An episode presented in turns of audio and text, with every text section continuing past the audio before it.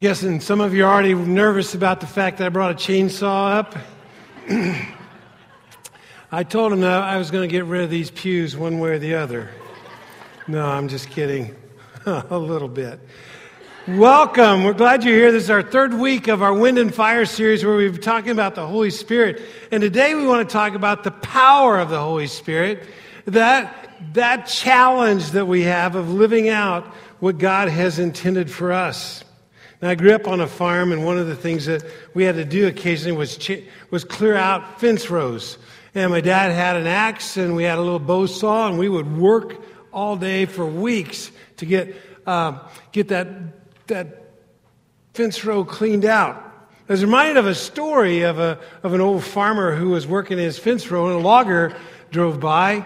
He said, Hey, old man, I got an idea. I can help you with that. You can get this done way faster, probably in a couple of days instead of it taking you two weeks to get this thing done. He said, Here, you can have my chainsaw. It'll cut right through all that stuff. The old man looked at him kind of skeptically, but said, Okay, okay, if you think it works. I mean, that's your job, cutting down trees. And about a week later, the guy drives by and the fence row is still there. He checks out, he drives up to the farmhouse and the guy comes out, the farmer comes out of his house. He's got the chainsaw and he throws it in the back of the guy's truck. And he said, This thing won't cut trees down for anything. The logger said, well, Man, I mean, I, had it all ready for you, sharpened blade and everything else. He said, Let me check it out. He puts it down on the ground. He pulls the handle, boom, and starts in. The farmer went, What's that?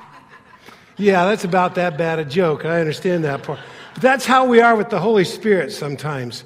We work our tails off. We work hard to walk along in the way we think God wants us to do, and we totally miss out on the power of the Holy Spirit. And so when somebody talks to us about letting the Holy Spirit's power come out in our lives, we go, What's that? What's that? And yet, that is one of the major promises that God gives to us in this new day that we have. God's power is available to us, but we simply don't know how to access it. And we work and work harder, we power through things in our lives, and we're thoroughly exhausted. We come to the death of a loved one, we have uh, cancer or something else come into our lives, and people ask, Well, how are you doing? You go, I'm, Man, I'm, I'm doing okay. I'm doing okay. But we're not experiencing the power of the Holy Spirit in our lives. Sometimes we see others who seem to be experiencing that power of the Holy Spirit, but we don't go ask them how that's happening in their lives. We just think we just have to work harder in order to do that. Some of us may think that about our Cannonball Generosity initiatives, where, you know, where we, we're in this two year initiative of, of generosity and people are giving like they've never given before. Some of you are already going, man, if Rick mentions money anymore, I'm just going to get worn out. But the reality is, is the Holy Spirit's at work in your life and His power, some new things begin to happen in your life.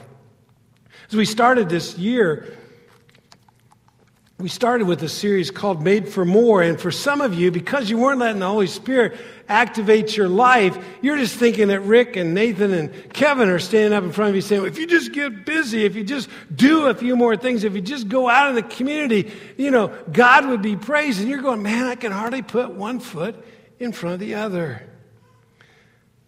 The reality is, our life is all about Jesus and his power in us so that we can jump in and make waves. So, what about you? Do you know the power of the Holy Spirit in your life? Or do you just put on a show instead of showing the power of Jesus? This series, Wind and Fire, has been focused on the third person of the Trinity, God the Holy Spirit. And here's our big idea today, and it's this unleash the power of the Holy Spirit. Unleash the power of the Holy Spirit in your life. You see, I want us to be different. I love what John Piper wrote many years ago when he's talking about his own spiritual life. And he said this I don't want to be a comfort seeking, entertainment addicted, security craving, approval desiring Christian. I want to be different. I want, to, I want the Holy Spirit's power to live in and through me. A non Christian, you, you want to listen well here today because you may become a Christian. Because these things I'm describing and about to describe come true for us by faith. And faith comes by hearing, and hearing by the Word of God. It's one of the reasons why White Oak, every week we stand before you with, with the Bible in our hands. We're going to talk about the Bible, we're going to speak the words of the Bible. Our classes, our groups, our small groups are all about how do we understand the Word of God? Because faith comes from hearing, hearing by the Word of God. I pray that God may bring you gently and reasonably and, and freely to see and welcome and to embrace Jesus through his word. So I want to point out three things about the power of the Holy Spirit today, ways in which we unleash that power and truths about the power. Because you see what happens after Jesus' ascension, after he raises from the dead, and then there's a few days and he's talking to his disciples and he goes on up into heaven and, and there are two angels who speak to the disciples and say, you know, as he went in, he's going to come back. A few days later, in the second chapter of Acts, something brand new begins to happen. And so that's one of the things. The power of the Holy Spirit in our lives is new. Second is the Spirit's power in our lives is necessary. And the third thing is the Spirit's power gives us the nerve to follow. You see, some of us are a little cautious, we're a little nervous, we're a little afraid to really follow God into those difficult places that He might lead us, to be obedient to His will in our lives. So I want to start here with this idea of the new. In the second chapter of Acts, we're going to look at the book of Acts. It's the fifth book in the New Testament, written by a fellow by the name of Luke, who is a physician, pays a close attention to details all the way through the book of Acts. And in the second chapter, he's describing what's happened here as these people, something brand new is going on. Something brand new is going on. He said they were together in an upper room, and while they were there, there was this sound of a windstorm. It's part of the reason why we talked about a hurricane and, and we talked about the tidal wave today. There's this sound, and there's these, these tongues of fire coming to announce something brand new. And, and this is what God is going to be up to in their lives something brand new. He gets their attention. That'll wake you up. Yeah, I knew a couple of you had already fallen asleep in the middle of this. Thank you, our new percussionist in the uh, band. Thank you very much for that. But that's what was going on. People are going, you know, they're just kind of living their lives as, as Jews in those days. And all of a sudden there's this rushing wind. There's this sound that takes place to announce something brand new. And here's what Peter says about that brand new. He says in verse 17 of Acts chapter 2, in the last days, God says, I will pour out my spirit upon all people people. Wow, he's going to pour out his spirit. You see, through the Old Testament, we had seen God give his Holy Spirit in places, but the reality is, up until Jesus came, what the Holy Spirit was up to was to make sure that he was preserving physically the people that would give birth to Jesus. God was always about the physical salvation, and that's why in our own lives, He's going to save our bodies. He doesn't just save our spirit. But when Jesus came, Jesus came to unite our spirits with God, to reconcile us. This is not what God had done in the Old Testament. God was preparing a people that would bring forth the Messiah. The Messiah then would be the bridge, would be the connector who would save us from our sins and make us right with God spiritually. So now God has something brand new. That's going to be the power of the Holy Spirit in our lives. And, and Peter closes that loop in the 38th and 39th chapter of chapter 2. Excuse me, 38th and 39th verse of chapter 2 in Acts. He says this each of you must repent of your sins and turn to God and be baptized in the name of Jesus Christ for the forgiveness of your sins. Then you will receive the gift of the Holy Spirit. This promise is to you, your children, and even to the Gentiles, all who have been called by the Lord our God. You see, what's happening at this point in time is that He's reminding them that God's at work in their lives, not just physically, but spiritually. And then he says something that nobody pays attention to for several chapters in the book of Acts. He says, This promise is even for the Gentiles. You see, one of the things I learned early on in, in Acts is that God's people don't always listen to what God says. You don't always listen to everything that I say. You don't always get everything that I say. And this is one of those places where the first century believers did not get it. Because they were always nervous about the Gentiles coming in. They were always nervous about those pagans who were far from God, who weren't Jewish. If they didn't become Jewish, man, they could not become followers of Jesus. And here Peter stands up the very first time. In fact, Peter had trouble with this. We read about that in Galatians. But Peter stands up and says, This promise is for you, for your children, for all are far off, even the Gentiles. And, and they just kind of skipped over it. God's up to something brand new. You know, we've been pondering the person, the presence, the promise of the Holy Spirit. And today we want to take a look at the power. The truth of his indwelling in us is new to bring power into our lives. You, Christian, are different because the Spirit of God dwells in you. In the middle of Romans chapter 8, verse 9 particularly, it says, You are controlled by the Spirit if you have the Spirit of God living in you. This is the difference between a Christian and a non Christian. It is not that anybody thinks they're better than anybody else, it is that they are different. They are indwelled by the Holy Spirit. It's not a matter of different ideas, it's the very presence of the Spirit of God in your life that makes you different. This word dwell that's used here in this passage is important. It means more than just be there. I, mean, like you might be at the bus station, or you might be at a, in the train station, or you might be in a car, or you might get in an airplane or at a store. Dwell, this word oike, is also a word that's used oikos, which means house. And so the implication is the Spirit of God is not present to you as if it's just kind of a stopover, kind of a skip, just to be here for a little while. No, no, He's going to take up residence in you. It's where He lives. This is His home. And the implication is this nearness, this familiarity, this influence. Because, you know, if someone makes their home your house, they'll be near you a lot. They'll be familiar with you and you'll become familiar with them and they'll have a lot of influence over you and the way that you live. So know this about yourselves, Christian. The Spirit of God dwells, He makes His home in you. And if you're not becoming more familiar with Him and communing with Him and being influenced by Him, something is profoundly wrong. Don't ignore him or grieve him or resist him. You see, as a Christian, I don't get to say to people, oh, that's just the way I am. Because God's trying to remake me into his image, not to leave me the way that I am. And so if I keep saying, hey, it's just the way I am, it's just the way I am, I'm playing with the game. I am not trying to live out the life that God wants me to live. Paul distinguishes this, describes this first distinguishing thing about Christians in two other ways. He says, You have the Spirit of Christ, and then he says, Christ is in you. So, this distinguishing uh, thing about Christians different is that they are than those who are in the flesh is the fact that we're inhabited people. We are inhabited by God Himself. And he says we're inhabited three different ways. He says the Spirit of God dwells in you, you have the Spirit of Christ in you, and Christ himself is in you.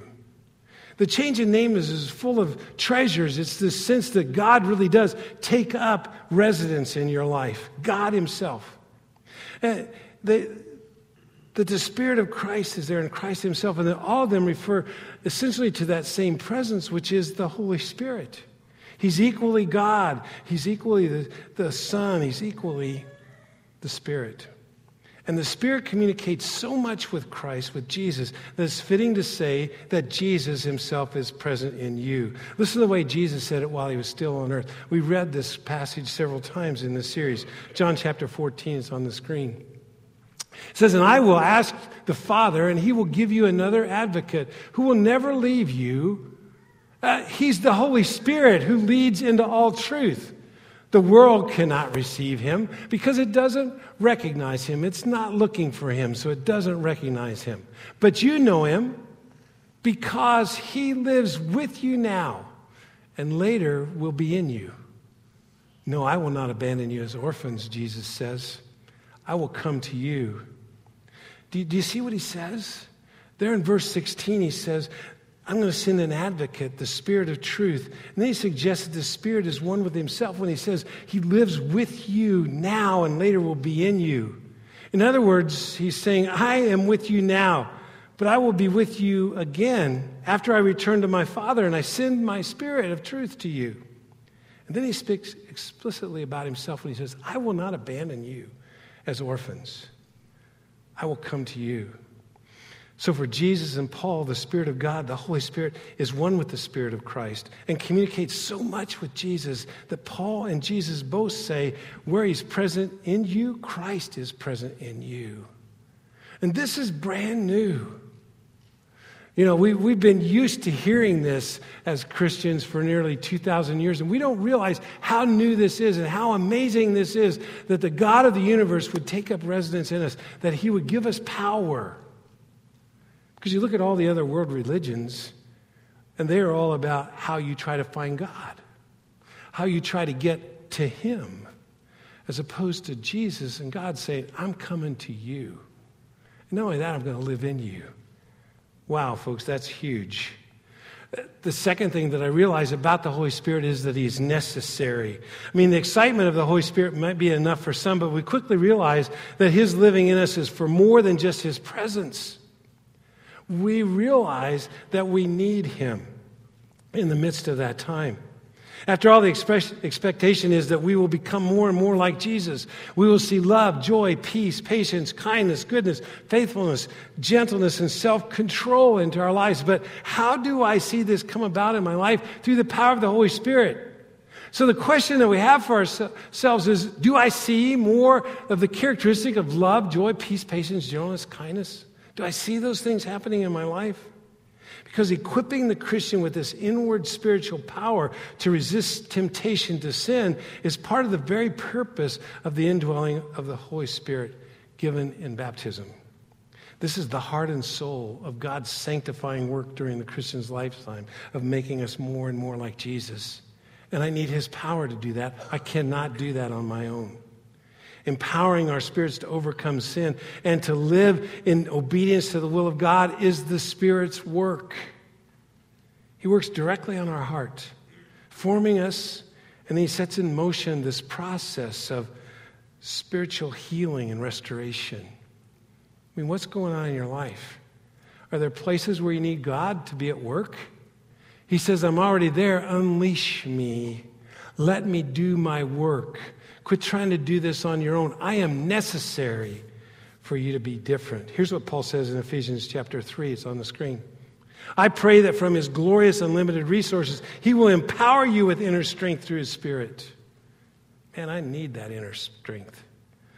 Paul challenges us, he encourages us to fight against sin. But we need all the help that God can give us in this battle. Paul writes about that in Romans 8 when he says very simply, But if through the power of the Holy Spirit you put to death the deeds of your sinful nature, you will live. It is this energizing power of the Spirit that makes this possible. And we unleash it by saying, Go get him. So unleash the power of the Holy Spirit. But this overwhelming responsibility to be holy as God is holy predictably fills us with awe and with trepidation and with fear. Man, I just can't measure up. What a daunting task that is for us. Well, that leads me to the third thing about the Spirit's power being unleashed in my life, and that's this it gives me the nerve.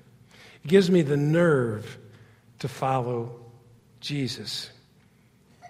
I'm afraid and unable to do it, then that's why the Holy Spirit's in your life. And the Holy Spirit helps us in our weakness.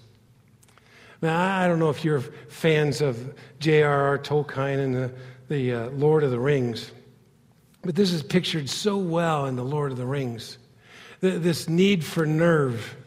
And you have the fellowship come together, and you know, if you have 10 or 12 hours on, you know, just want to waste some time, you know, you can get all the way through the trilogy pretty quick, right? Just takes 12 hours. Great afternoon. But I, am I'm reminded of the scene when the fellowship comes together and they're all diverse, they're all different. They all have different ideas, but, but then they say, okay, we're all going to do this. We're all going to do it together. And, and as soon as they walk out, they're attacked. As soon as they walk out, it's difficult, it's hard. And you see, I think sometimes we miss that part in our Christian life. Somewhere along the line, we did not hear the words that it would be hard to live out this life according to Jesus' will. We heard that he's going to step in and take care of everything and we'll never have another problem. And so the minute we get hit with something that's difficult, we are wondering is this truth, is this message even true? That's why we need the power of the Holy Spirit in our lives because he reminds us that we have power over the sinful things that want to come towards us. Scripture is very straightforward. Greater is he is in you than he is in the world. And, and we need to live that out. And of course, who are the heroes of the, of the trilogy? They're the hobbits. The hobbits are the most fearful individuals in the whole deal, right? They're afraid of everything. They're not sure they can do the next thing. They're the weakest ones in the, in the fellowship. And yet, who is it that, and Tolkien is, is doing this, he's doing it as the Christian walk. Who is it that gets the power to keep walking forward? It's the hobbits, because they need it. The Holy Spirit helps us in our weakness.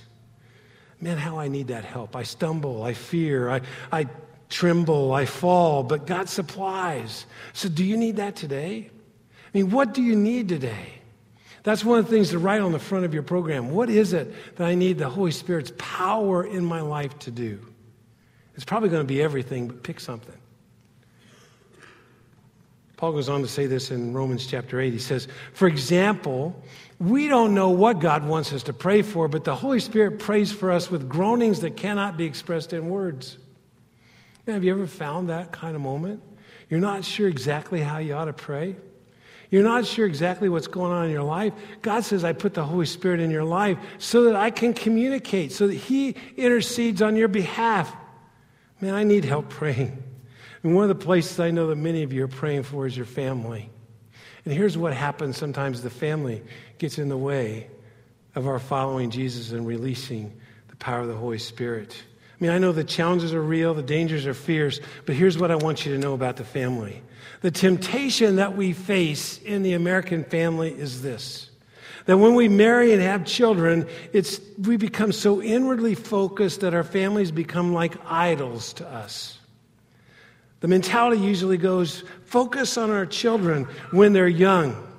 And then maybe when they're old enough, we can get into ministry and we can do the difficult things that we did before, the exciting stuff that challenged us to be trusting in the Holy Spirit and God in our lives. But the reality is, the examples that parents give when they do that, that idea of let's protect our family now, Let's keep ourselves safe. Let's find some gated community and keep them all in our house away from all the bad people. I mean, that's just in contrast with what the scripture says that we are supposed to be about as Christians. And I need power to overcome that. Because the Bible says very straightforwardly go out into the world and make disciples. That's what we do. And we often don't challenge and encourage our kids to be a part of that. And this non scriptural mindset that we adopt is why a lot of kids ditch God when they're adults. Because they've never really seen anything real in the life of the faith of their parents. They haven't seen that risk. They haven't seen the adventure. I like what Francis Chan says about that. He says this Not only are you missing out on life, but we're turning away our children by the droves because our lives are not the adventure they see in Scripture and they are not experiencing the Holy Spirit. You see, if we keep them safe, if we keep hovering over them, they're, they're experiencing a Christian version of the American dream of safety, not the exciting adventure that Jesus has us on. So when Karen stands up here and says, We want to partner with you as parents in raising your kids, when Kyle is up here saying, We want to partner with you in raising your kids, we want to encourage you to be on that track. That is an adventure and it's risky and it's challenging and it just doesn't look safe. Because in the midst of that is where God begins to work in our lives. And He shows up. So, how do we walk in the power of the Holy Spirit? How do we do these things so that our lives are attractive and adventuresome for Jesus? Well, I want to challenge you to take some steps. And maybe, maybe you've taken some of these steps uh, maybe there's a couple of them you want to pick up. There's eight of them, so hang on. Here we go, quick. First one's this information. For some of us, we just need the information about the Holy Spirit. We need to understand who He is, whether that's reading in the Scripture, listening to these talks, maybe taking a class that Dr. Cottrell has here. He's be here on March the 10th, where we dig a little deeper into that. And you can get the talks that we've made, and you can get what Dr. Cottrell's teaching online, thewocc.com. But maybe we need information. Maybe you've already got the information, so your second step is this awareness. Be aware that the Holy Spirit's in you and empowering you. Do not hinder Him. For some of us, we don't realize the Holy Spirit is indwelling us. We really didn't hear that whenever we were baptized, that we received the gift of the Holy Spirit. It's much like the person who walks into a dark room and can't see anything, and somebody walks over and flips on the switch. They go, Where did that come from? I don't understand electricity. The truth is, you have the Holy Spirit in you if you are a believer in Jesus. So be aware of that.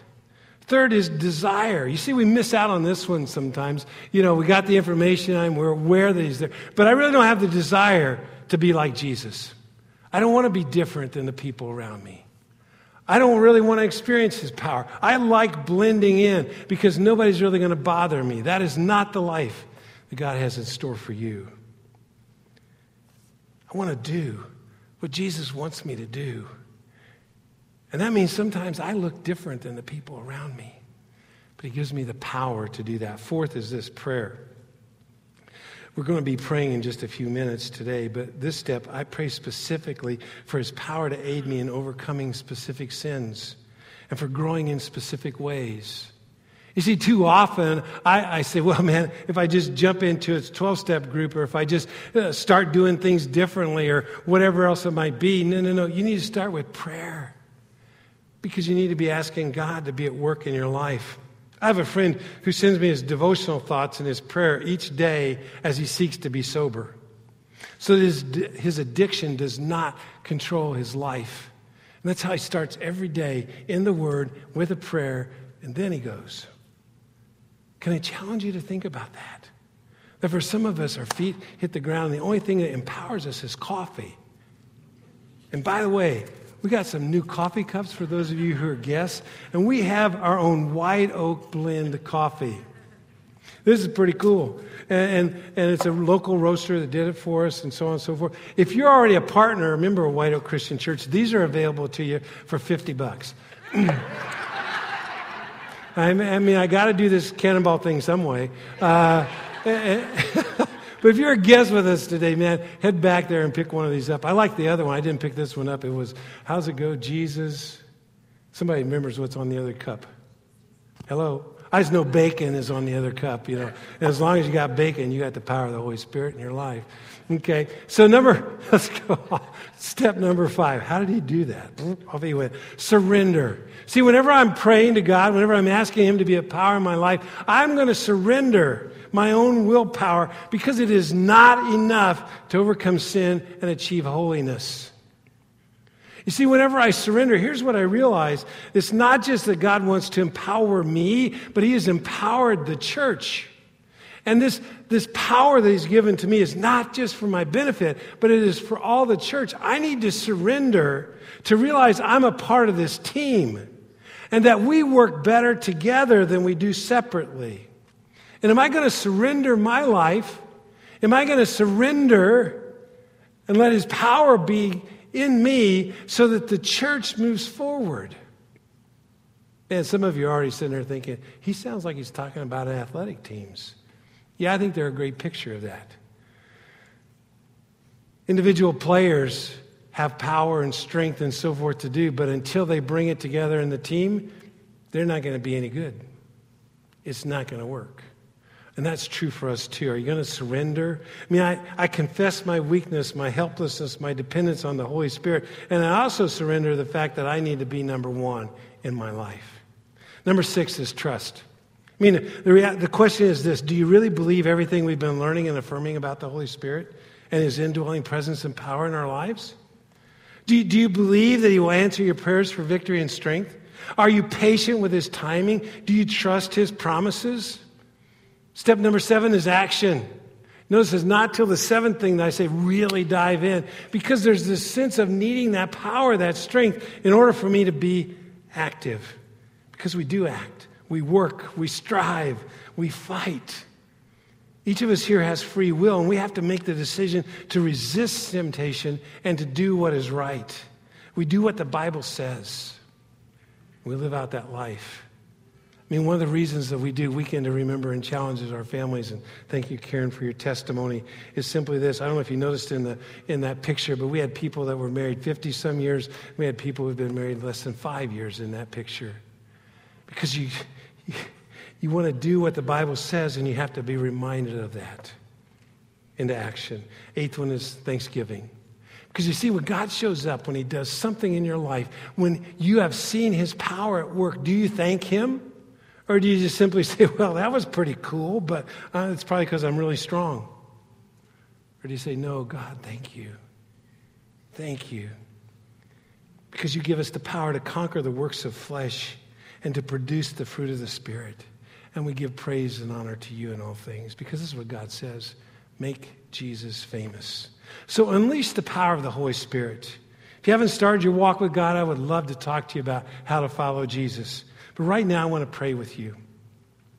Take a look at these steps. Put those back up, Amy. You can take a picture of them with your camera. Maybe one of those steps in there, you're going, man, I'm really struggling with that. I'm struggling with the surrender. I'm struggling with prayer. Whatever it might be, that's the place I want to be praying for you. And, and this week, I just want to pray over you the prayer that my friend sent me from his sobriety walk. Would you bow with me, please? And then we'll, then we'll worship some more. Father, just protect each person here with your armor as we devote ourselves to remain in your presence, praying, alert for the dark snares of the enemy, and thankful for the blessing of each moment today. Lord, it's in this moment that we, that we say we want to unleash the power of the Holy Spirit in our lives. We may not know what that always looks like, Lord, but we want to surrender. We want to release. We want you to be made famous in our lives.